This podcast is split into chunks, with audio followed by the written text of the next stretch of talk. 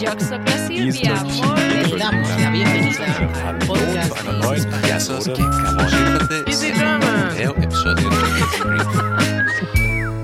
êtes sur Easy French. Bonjour, Coucou. ça va? Oh bah oui, à part les travaux chez les voisins, tout va bien. Super.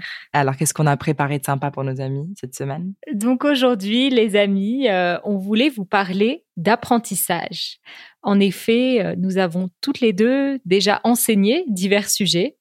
Le français, bien sûr, mais aussi euh, pour toi, Rita, peut-être euh, plein d'autres sujets comme les mathématiques, l'anglais. Nous avons aussi appris des langues, Mhm. toutes les deux, et même acquis beaucoup d'autres connaissances sur des sujets éloignés les uns des autres et parfois éloignés de notre formation initiale aussi. Donc, euh, je pense qu'on peut dire, on sait comment apprendre. Oui, et on adore ça. et donc, pour cela, aujourd'hui, nous avons décidé de vous partager nos connaissances sur l'apprentissage pour que vous puissiez l'appliquer, entre autres, peut-être, à votre apprentissage du français. C'est parti. On y va Le sujet de la semaine. Alors les amis, pour commencer, on aimerait vous présenter quelques techniques d'apprentissage qui fonctionnent bien, en tout cas pour nous, d'après notre expérience, ou peut-être aussi notre expérience euh, d'enseignante. Moi, je suggérerais, si tu es d'accord, de commencer par celle qui ne fonctionne pas. Bonne idée D'abord, comme ça, on met ça de côté. C'est- clair, c'est plus direct et puis c'est même scientifique comme méthode. Ça, ça ne va pas et puis on ira vers ce qui va. Qu'est-ce que tu en penses? Parfait. Alors, qu'est-ce qui fonctionne vraiment pas pour toi ou pour euh, ou tu penses pour personne d'ailleurs? Alors, euh, par exemple, lire et relire inlassablement un cours, une règle de grammaire, une liste de vocabulaire, quoi que ce soit en fait, qu'on qu'on lit et qu'on lit encore et encore, sans rien faire d'autre à côté, pour moi, ça ne marche absolument pas et je pense que de manière générale, ça ne fonctionne pas très bien. Oui, alors j'aimerais faire un petit parallèle. Euh, tu sais, quand je pense que tu as déjà dû voir des personnes comme ça à l'étranger qui parlent que français et qui parlent plus lentement pour que la personne les comprenne. Mais Oui. tu comprends pas ce que je dis. C'est un petit peu pareil pour moi. Je me dis, c'est tu répètes la même action, mais ça va, ça risque pas de fonctionner mieux. C'est ça. Les gens sont pas sourds. Hein. C'est juste qu'il n'y a pas de, on va dire, un coaching, un suivi, des aides, des outils pour aider à comprendre. On a beau relire, ça va pas rentrer. Au contraire, ça fatigue. Ouais, complètement.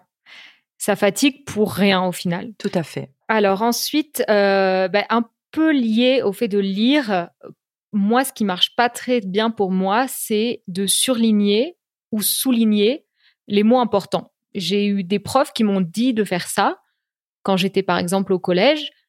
Et moi, je trouvais que ça m'apportait rien en fait. J'ai une collection de mots importants. J'en fais quoi maintenant? Ouais. Pour moi, ça, ça avait pas vraiment d'effet en fait. Je le faisais parce que on m'avait dit de le faire, mais je trouvais pas que ça m'aidait particulièrement. Et est-ce qu'il te donnait des outils un peu pour comprendre déjà comment discriminer entre des mots importants et des mots, des mots pas très importants? Hmm, bonne question. Hmm, je pense que la plupart des profs euh, se contentaient de dire euh, surligner ou souligner les mots importants sans forcément expliquer comment les reconnaître. Mais je pense que pour moi, c'était pas ça le problème. Je pense que je reconnaissais les mots importants, mais même encore aujourd'hui d'ailleurs, mais ça m'aidait pas particulièrement de, de les mettre en valeur. D'accord. Euh, moi, je pense aussi, euh, quand tu as parlé de lire et relire, etc., c'est pareil que quand on nous demande d'apprendre euh, des choses par cœur, quoi. Oui, Mémoriser les cours, etc. C'est vrai que quand il y a des choses qui sont un peu bourrines, on va dire, comme à l'époque, hein, vraiment ancienne, tu sais, apprendre des poèmes Ouais. par cœur et tout, je pense qu'il y a quand même des choses qui sont bien, qui peuvent en sortir de bien. Euh, c'est pas tellement le fait qu'on nous les force, euh, qu'on nous les fasse avaler de force. Mais je pense qu'il y a quand même des, des choses qu'on apprend à travers tout ça euh, et qu'on garde parce que je me rends compte aujourd'hui, malheureusement, on a tous accès à énormément d'informations, ce qui est très bien.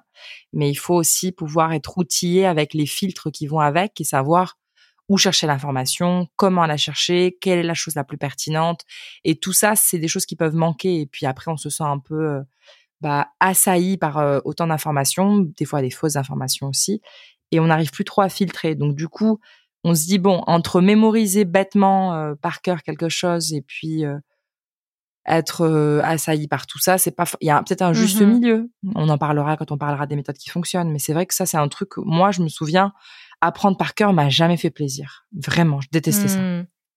Ouais, ouais, mais c'est clair que ça dépend de la méthode que tu utilises pour apprendre par cœur aussi, je pense. Non, mais je dis vraiment pas mémoriser, apprendre par cœur bêtement, quoi. Ouais. Euh, moi, je, alors j'ai une anecdote comme ça pour les copains. C'était pas forcément en France, hein, mais ma sœur, elle, elle faisait médecine à l'étranger et puis euh, il y avait, elle disait qu'il y avait des personnes, ils avaient une mémoire incroyable hein, et ils passaient leurs examens et malheureusement, la manière dont ils étaient examinés, elle, elle, elle euh, récompensait les personnes qui se souvenaient des choses par cœur et qui savaient pas forcément les pratiquer ou les utiliser, ce qui est grave Oui. même en médecine.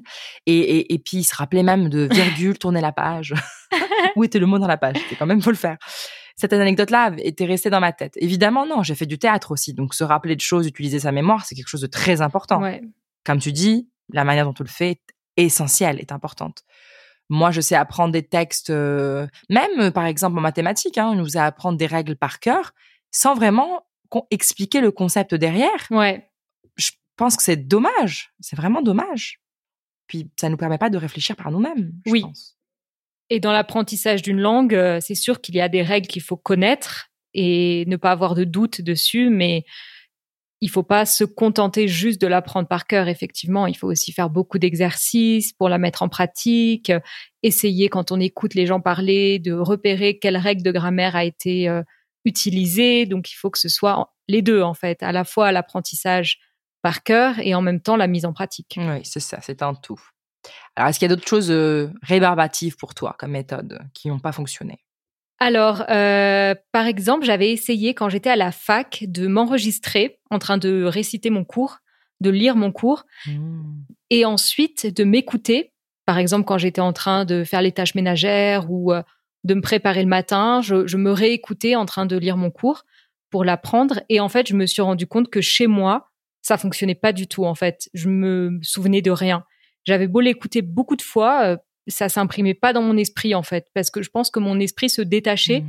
ça devenait quelque chose de, de tellement familier, de tellement routinier, et que c'était comme un, un refrain qu'on répète sans cesse et qui n'a pas vraiment de sens en fait. Ouais, je comprends, mais je, je t'applaudis, tu es très courageuse.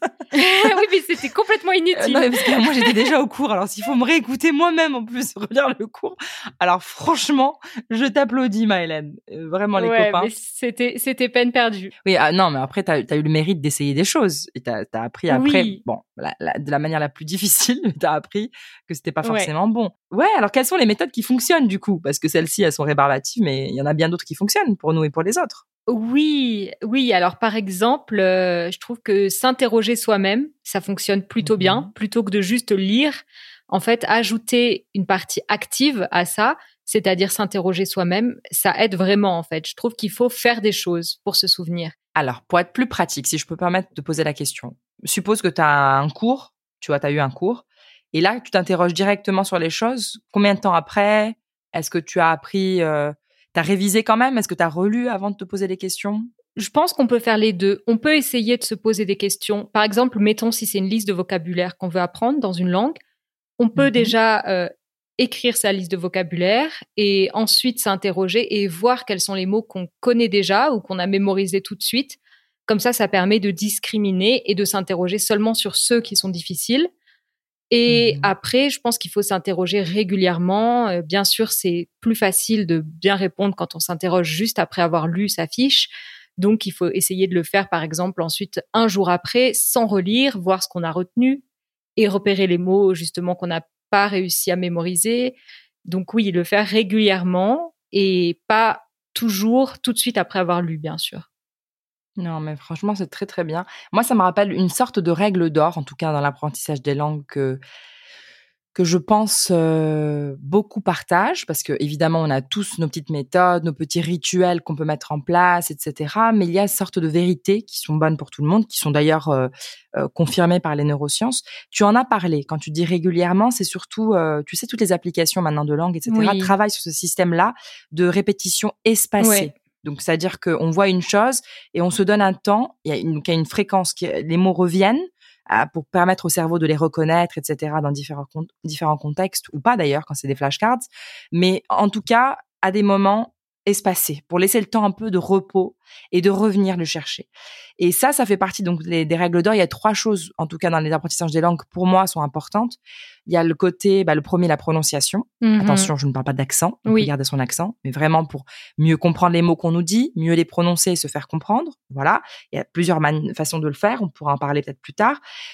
Ne pas traduire. Donc quelque part, ça revient sur la partie, tu sais, peut-être que c'est une manière de faire quand on demande aux gens de surligner les mots importants, mais simplement les surligner ne suffit pas. Tu Oui. l'as bien vu toi-même. Je pense que c'est une manière de se dire, d'entraîner le cerveau à se dire quelle est l'information la plus Mhm. importante que je dois retenir. Je dois discriminer par, par la force des choses parce que je ne comprends pas tout. Et puis, bah, évidemment, comme on a dit, la troisième qui est le système de répétition. Donc ça, c'est c'est vraiment essentiel. Mais il faut une discipline hein, quand même hein, pour, pour, euh, pour pouvoir faire ça. hein. Ouais, ouais. C'est pas rien. Ouais, c'est clair. La discipline, ça fait partie des règles d'or aussi. oui. Bon, euh, je pense qu'on a encore beaucoup de choses à vous dire. Et peut-être qu'on peut passer euh, à la section suivante et continuer à parler de tout ça après. Alors, on y va?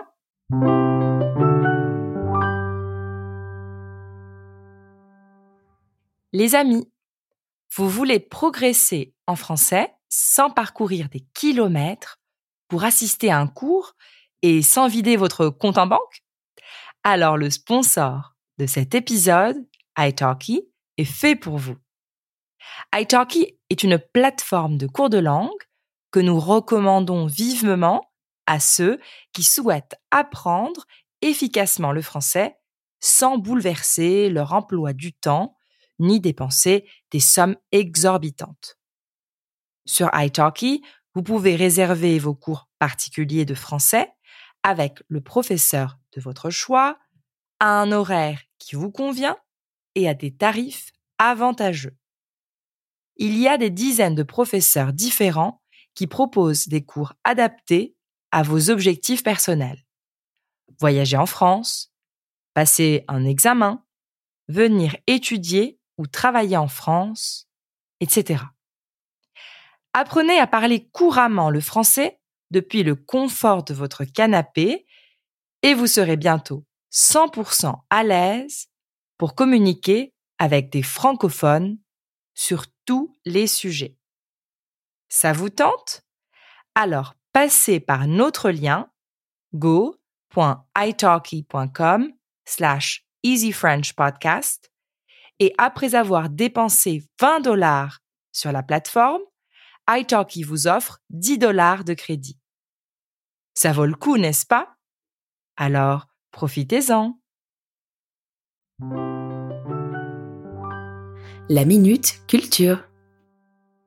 Donc, euh, j'avais envie de parler euh, de quelque chose d'un peu culturel. C'est cette euh, tradition de faire des fiches pour apprendre euh, ses cours avant le baccalauréat, donc l'examen de fin d'études secondaires en France. Est-ce que tu as fait des fiches pour préparer ton bac? Ah oui, on était obligés tous de faire des fiches. Et des fiches, et des fiches. Bah déjà, euh, je pense qu'on commence à prendre le, le pas, si je me trompe pas déjà avec le brevet. Oui, le brevet des collèges, ouais. Pour ceux qui le veulent, hein, ils sont pas obligés. Le brevet des collèges, on apprend déjà un petit peu. Mhm. Grâce aux fiches, en fait, on doit résumer l'information la plus importante et la garder. Ouais. Je dis pas que tout le monde le fait en troisième, hein. c'est assez rare, mais c'est vrai que j'avais commencé à l'apprendre à ce moment-là. Dès la seconde, ça m'a beaucoup servi pour euh, certains examens en général. Et puis en première, ah oui, j'étais obligée pour le bah, déjà le bac français, donc euh, pour résumer les Ouais. textes euh, qu'on avait lus, etc. Et puis bah j'en ai bouffé des fiches, surtout en philo et compagnie. Ah ouais, oulala. C'est vrai. Moi, j'en ai fait un peu, mais pas de manière systématique. Je sais que tout le monde nous disait de faire des fiches, mais moi, j'aimais pas trop ça et, euh, et j'en ai pas fait tellement. Je me souviens que j'en ai, j'en ai fait pour le français, oui, pour résumer, comme tu as dit, le contenu des textes et tout ça. Mais pour le bac euh, de terminale, par exemple en histoire géo et tout, j'ai aucun souvenir d'avoir fait des fiches. Quand j'étais petite, j'aimais bien faire des petites fiches, écrire des mots, des choses comme ça pour apprendre.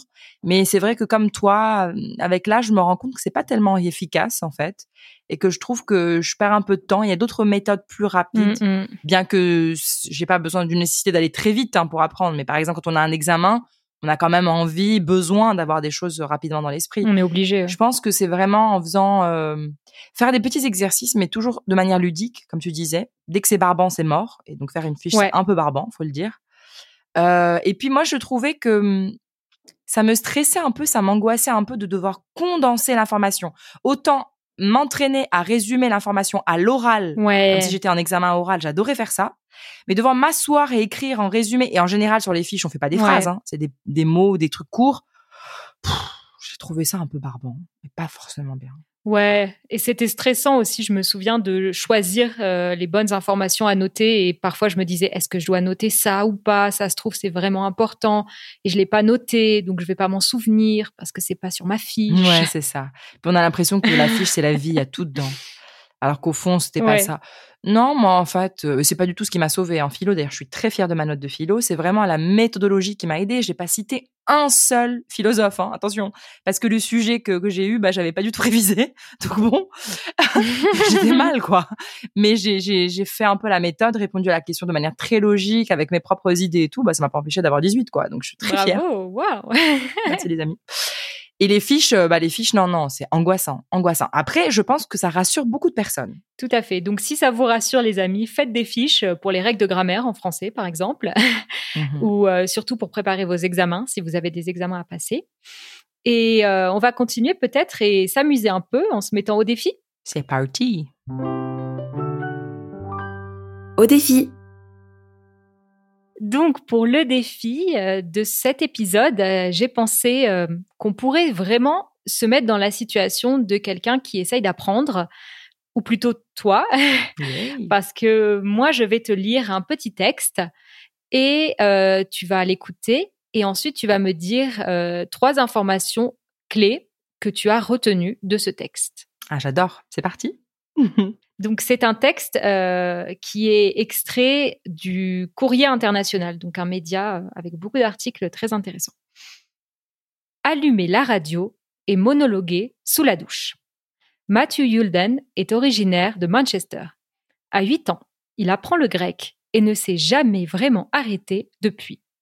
Aujourd'hui, il enseigne l'anglais et dix autres langues et relève des défis comme apprendre le turc en une semaine avec son frère jumeau Michael.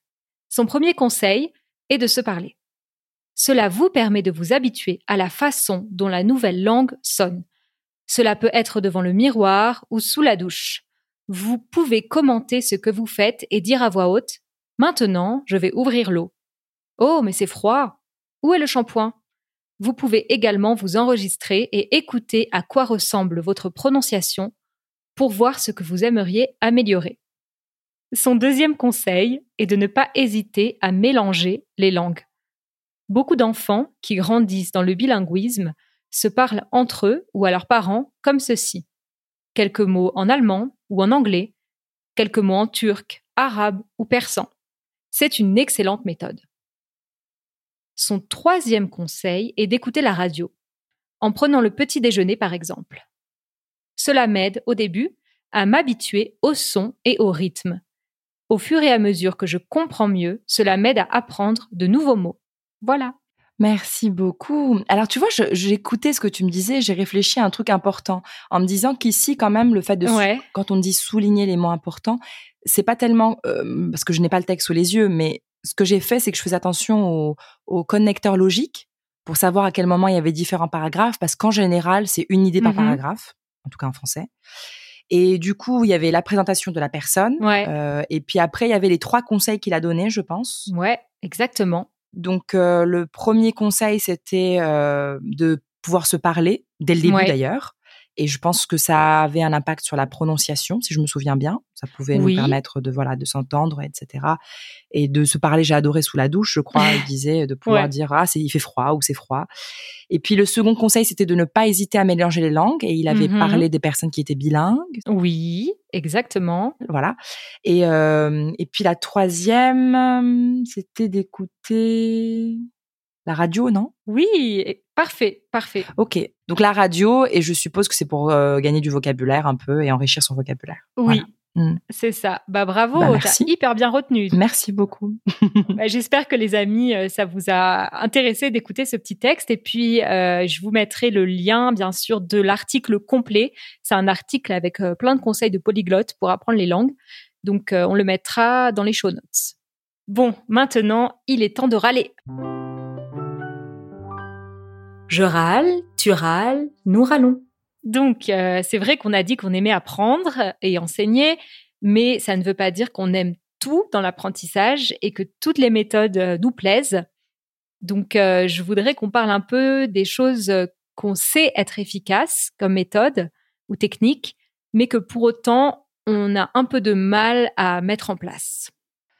Je vais être très très honnête. Hein. Quelque chose, je sais, je le dis, je le répète parce que je l'ai déjà pratiqué, que ce soit pour les langues ou autre chose, et c'est avéré, ça fonctionne. C'est la discipline et la régularité. Euh. Au-delà de ce qu'on a dit tout à l'heure dans la règle d'or, la régularité, la fréquence de se reposer des questions, etc. Même en général, que, quelle que soit l'action qu'on veut faire, si on veut s'immerger dans une langue étrangère, etc., il faut que ce soit présent tout le temps à petite dose. Sinon, on sature, on se fatigue, et puis quelque part, on fait le travail inverse et c'est, on se sape un peu le moral. Et je sais que dernièrement, j'ai eu beaucoup de mal à faire ça. Euh, je suis par exemple de celle, là, je reprends mes cours de norvégien après un semestre. Je vais m'y mettre d'un coup, je vais prendre une journée où c'est un plaisir pour moi et je vais faire que du norvégien. Et je sais que je vais retenir beaucoup de choses parce que j'ai quand même quelques années, on va dire, de, de, de norvégien. Oui, de pratique. De pratique. Ouais. Donc, c'est pas difficile. Mais si je commençais de zéro, ah, c'est très, très mauvais. Il faut pas faire ça. C'est, euh, Mm. même si on a, prend- on prend du plaisir à faire une journée de norvégien si on a envie ou d'autres choses, ou de français dans votre cas, les amis. Mais je pense que si on le fait au fur et à mesure et que ça rentre et que ça devient une sorte de routine, le cerveau adore ça. Et donc, euh, voilà. Ouais. Et toi alors, qu'est-ce que tu ne fais pas que tu devrais? Alors, je le fais, je m'oblige, mais c'est vraiment pas un plaisir pour moi. Euh, c'est de faire des exercices en me forçant à ne pas regarder la règle en même temps. Donc, par Mmh. exemple, une règle de grammaire ou un tableau de conjugaison. Et j'ai un exercice euh, pour tester ma connaissance, euh, par exemple, de cette règle de grammaire. Et je sais qu'il faut que je m'oblige à faire l'exercice, mais sans regarder la règle en même temps. La règle, je l'ai lue un peu de temps avant, ou peut-être le jour d'avant, ou quoi. Et je sais que bah, pour m'améliorer, je dois pas regarder la règle, sinon ça va complètement fausser le résultat. Et au final, je vais pas travailler, en fait. C'est c'est c'est trop Hmm. facile. Et je sais que ça je marche. De me forcer à pas regarder et de vraiment me pousser pour voir ce que je connais et de vraiment me creuser la tête pour me souvenir des choses. Mais j'aime pas le faire parce que en fait, j'aime pas du tout avoir faux. C'est terrible. vrai. Je me serais je pas fais- dit ça. Et ouais, quand je fais un exercice, euh, même juste pour moi, il y a pas de prof, il y a personne qui va savoir que j'ai fait des erreurs, mais j'ai quand même pas envie d'en faire et je suis quand même déçue quand je sais pas. Mais j'aime pas ne pas savoir et donc euh, et donc c'est vrai que quand je fais un exercice, j'ai envie d'avoir tout juste. Alors que c'est débile, ça sert à rien d'avoir tout juste si on n'a pas compris. Non, je suis d'accord. Alors, il y, a- il y a un côté où du style où tu te dis j'ai envie de tout savoir, c'est bon parce que ça va t'obliger à travailler dur pour y Oui. arriver. Mais d'un autre côté, moi j'adore faire des erreurs. J'aime bien qu'on me j'adore qu'on me corrige en fait, mais il y a personne qui a Ah la ouais. patience de venir me corriger. Donc bon, je te comprends, je peux comprendre que ça t'embête. Euh, c'est vrai que c'est pas facile de, de mais tu le fais. Donc Je quelque me part, force. voilà, tu te forces. Donc bravo à toi. Moi, tu vois, j'ai pas ces disciplines là. ouais. Bah écoute, c'est super. Euh, on a, on est censé râler. Pourquoi on rigole là? Pourquoi? Ouais, c'est vrai. bon, comme on a envie de rigoler, euh, on va passer euh, aux choses qu'on aime. Les ondes joyeuses. Donc, qu'est-ce que tu aimes faire et qui en plus fonctionne bien pour apprendre Franchement, j'arrête pas de le répéter. Il n'y a pas de formule miracle, évidemment. Chacun fait ce qui bon lui semble, ce qui l'aide vraiment. Il faut, il faut quelque part se se découvrir et découvrir la meilleure méthode euh, qui nous aide et avec laquelle on apprend avec plaisir surtout. Parce que comme on l'a dit, quand c'est barbant, ça ne marche pas. Oui. Du coup, pour moi, évidemment, ce n'est pas la seule chose à faire, mais même si c'est la seule, ça peut quand même aider. Moi, j'y crois vraiment. Chanter dans la langue et dès le début.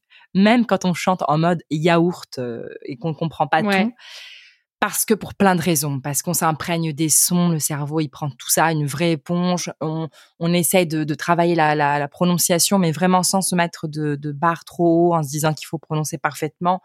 On entend des mots qui vont revenir, on va s'y habituer. On apprend par la même et on s'imprègne par la même de la culture pop du pays et du lieu. Donc je trouve que hum, on apprend tellement de choses et du coup comme on a accès à tout ça sur internet et souvent gratuitement, pourquoi ne pas le faire? Et puis chanter, ça fait du mmh. bien, ça déstresse, il y a de la cortisol qui s'en va et il y a des bonnes choses, de l'ocytocine qui se met en place. Et donc ça nous donne aussi de plus de confiance en nous pour pouvoir faire des choses un peu plus barbantes euh, et qui sont euh, peut-être euh, importantes. Il y a ça. Après, il y a un truc que j'ai découvert. Alors, c'est la mode en ce moment, tout le monde en parle. C'est donc euh, l'intelligence artificielle. Et c'est mmh vrai que, évidemment, c'est pas que ça qu'il faut faire et que c'est important d'avoir des interactions humaines. Mais je trouve ça génial. J'en ai installé un euh, sur mon téléphone et je pose plein de questions en norvégien et ça me répond. Euh, et je suis trop contente. en fait. Et là, c'est zéro jugement, en fait. En plus, c'est un robot en face. Donc, voilà. Et toi, alors, qu'est-ce que tu, qu'est-ce que tu aimes faire pour apprendre, que ce soit des langues ou autre chose? Ben, j'aime bien moi expliquer les choses à quelqu'un d'autre. Ah. Ça m'aide beaucoup à déjà à faire le point sur ce que je sais parce que je trouve que pour savoir qu'on a compris quelque chose ou qu'on connaît quelque chose, c'est vraiment un mmh bon test si on peut l'expliquer. Si on peut pas l'expliquer, je pense qu'il y a encore euh, des choses qu'on peut améliorer dans cet apprentissage. Mais si on est capable de l'expliquer, ça prouve qu'on l'a compris. Donc, euh, et en mmh plus, je trouve ça assez sympa, assez euh, mmh amusant comme manière de tester ses connaissances, euh, de d'expliquer à quelqu'un, par exemple à un enfant ou même euh, à un ami ou à, par exemple si vous si vous prenez des cours à un autre élève du cours peut-être de s'entraider comme ça, de s'expliquer les choses ou même à soi-même d'ailleurs. Si on n'a mmh. pas d'interlocuteur, on peut simplement se dire ok là il faut que j'essaye soit à l'écrit soit à l'oral d'expliquer ce concept ou cette règle de grammaire, comment ça ça fonctionne et de voir si on y arrive. C'est merveilleux ce que tu dis, c'est parfait, vraiment. Mais ça me rappelle euh, ce que tu disais, ce que je, on se disait en off, euh, c'est que on est quand même toutes les deux filles de profs. Ouais. Et je pense que c'est des trucs qui sont inconsciemment inculqués parce que t'étais petite, t'étais comme moi, t'aimais bien avoir un petit tableau aussi. Ouais, j'adorais jouer à ça, ouais, jouer à l'école. Bah tu vois, tu vois. Ouais, mais je pense que ça vient de là quelque part. Et c'est vrai parce que même moi en Chine, quand j'ai dû enseigner des choses que, qui n'avaient rien à voir, hein, ok, j'avais une formation qui était entre guillemets supérieur à ce que j'enseignais, donc j'étais quand même mentalement euh, préparée pour pouvoir le faire. Mais il n'empêche, c'était pas de mon domaine. Et je sais que c'est la méthodologie et, et, le fait, comme tu as dit, d'essayer de, décortiquer, d'expliquer bien, de comprendre si on a bien euh, on a bien assimilé le concept et tout, qui a fait que j'étais capable de redonner ça. Et puis ça, c'est un bonheur de voir que l'autre comprend. Et même nous, on se pose les bonnes questions. Et tu as dit une chose importante, enseigner aux enfants. Je trouve que c'est encore mieux avec les enfants parce qu'ils posent vraiment les bonnes questions. Oui, tout à fait. Et du coup, euh, on se pose les bonnes questions aussi par la même, et ça, c'est génial. Donc, merci pour ce conseil. Franchement, les amis, euh, expliquez-vous des choses en français. Oui, oui.